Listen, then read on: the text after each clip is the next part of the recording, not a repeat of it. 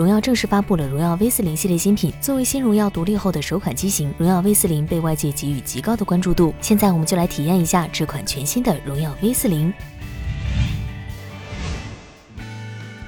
我们此次上手的是八加二百五十六 GB 太空银配色的荣耀 V 四零。荣耀 V 四零背面采用了许久未见的撞色设计，给我的第一印象就是新鲜感。太空银不是那种强调商务感的深灰，也没有纯色的朴素，而是通过双层纹理镀膜塑造了会微微泛出炫彩的银灰色，可以用绚丽来形容。背面由多个等比矩形划分，亮面高光玻璃与 AG 雾面玻璃拼接的设计非常显眼。镜头采用阶梯式设计，辨识度较强。荣耀 V 四零正面采用双挖孔设计，搭载六点七二英寸。曲面 OLED 屏幕，分辨率为二六七六乘一二三六，最高支持一百二十赫兹刷新率。整机重一百八十六克，厚度只有八点零四毫米，是久违的轻薄体验。由于采用双曲面屏设计，荣耀 V 四零边框很薄，实际握持机身侧面会有略硌手的感觉。不过日常使用中，带上原装清水壳便可缓解这种情况。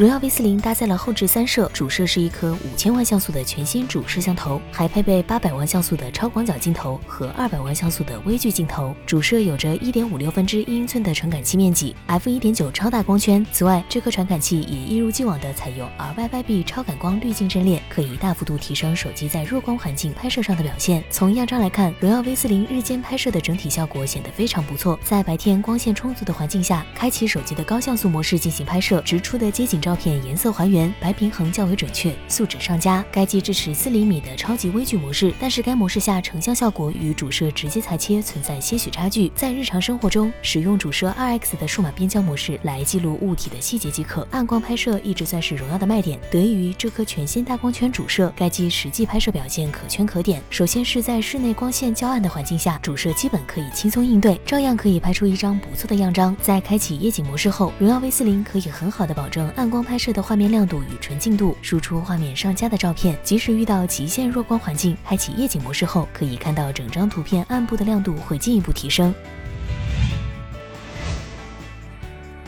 荣耀 V 四零搭载联发科七纳米制程旗舰处理器天玑一千加，经过测试，荣耀 V 四零安兔兔跑分五万零两千九百一十一，三 D Mark 最高分三千八百九十四，稳定性达到百分之九十八点七。和平精英在开启九十帧高帧率的情况下，平均帧数可达八十九帧左右。不管是在开车跑图、实际战斗，还是室内搜刮的过程中，基本都没有出现掉帧，游戏体验十分流畅。原神在高画质六十帧的设置下，荣耀 V 四零在森林跑图时大约四十五帧，大地图进入。战斗会降至四十帧左右，进入神殿这种小场景最高能有六十帧，发生战斗时会降至五十帧左右，平均帧数四十五帧。能玩是能玩，但最好还是开启三十帧模式，保证稳定体验。穿越火线。枪战王者在极高帧率的设置下，实际战斗时基本没有出现掉帧，可以保持全程一百二十帧的流畅体验。荣耀 V 四零还配备了双线。性马达和双扬声器设计，一颗 Z 轴线。性马达和一颗 X 轴线。性马达分布在手机的上下两端，实际体验下来，打字。输入震感均匀有力，但在游戏中体验并不明显。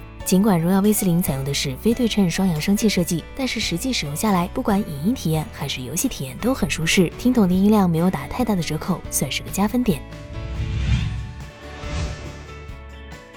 荣耀 V 四零配备六十六瓦闪充，经过实际测试，仅需二十五分钟左右即可充入百分之八十五电量，三十五分钟左右就能完全充满。这个速度在目前的旗舰手机中也算是主流偏上水平。此外，荣耀 V 四零配备五十瓦无线超级快充。根据官方介绍，荣耀无线超级快充可以在三十分钟内充入百分之七十电量，充满约需要五十五分钟。荣耀 V 四零这次搭载的六十六瓦有线超级快充加五十瓦无线超级快充，基本可以覆盖到使用者所需的每一个场景，打消续航。焦虑。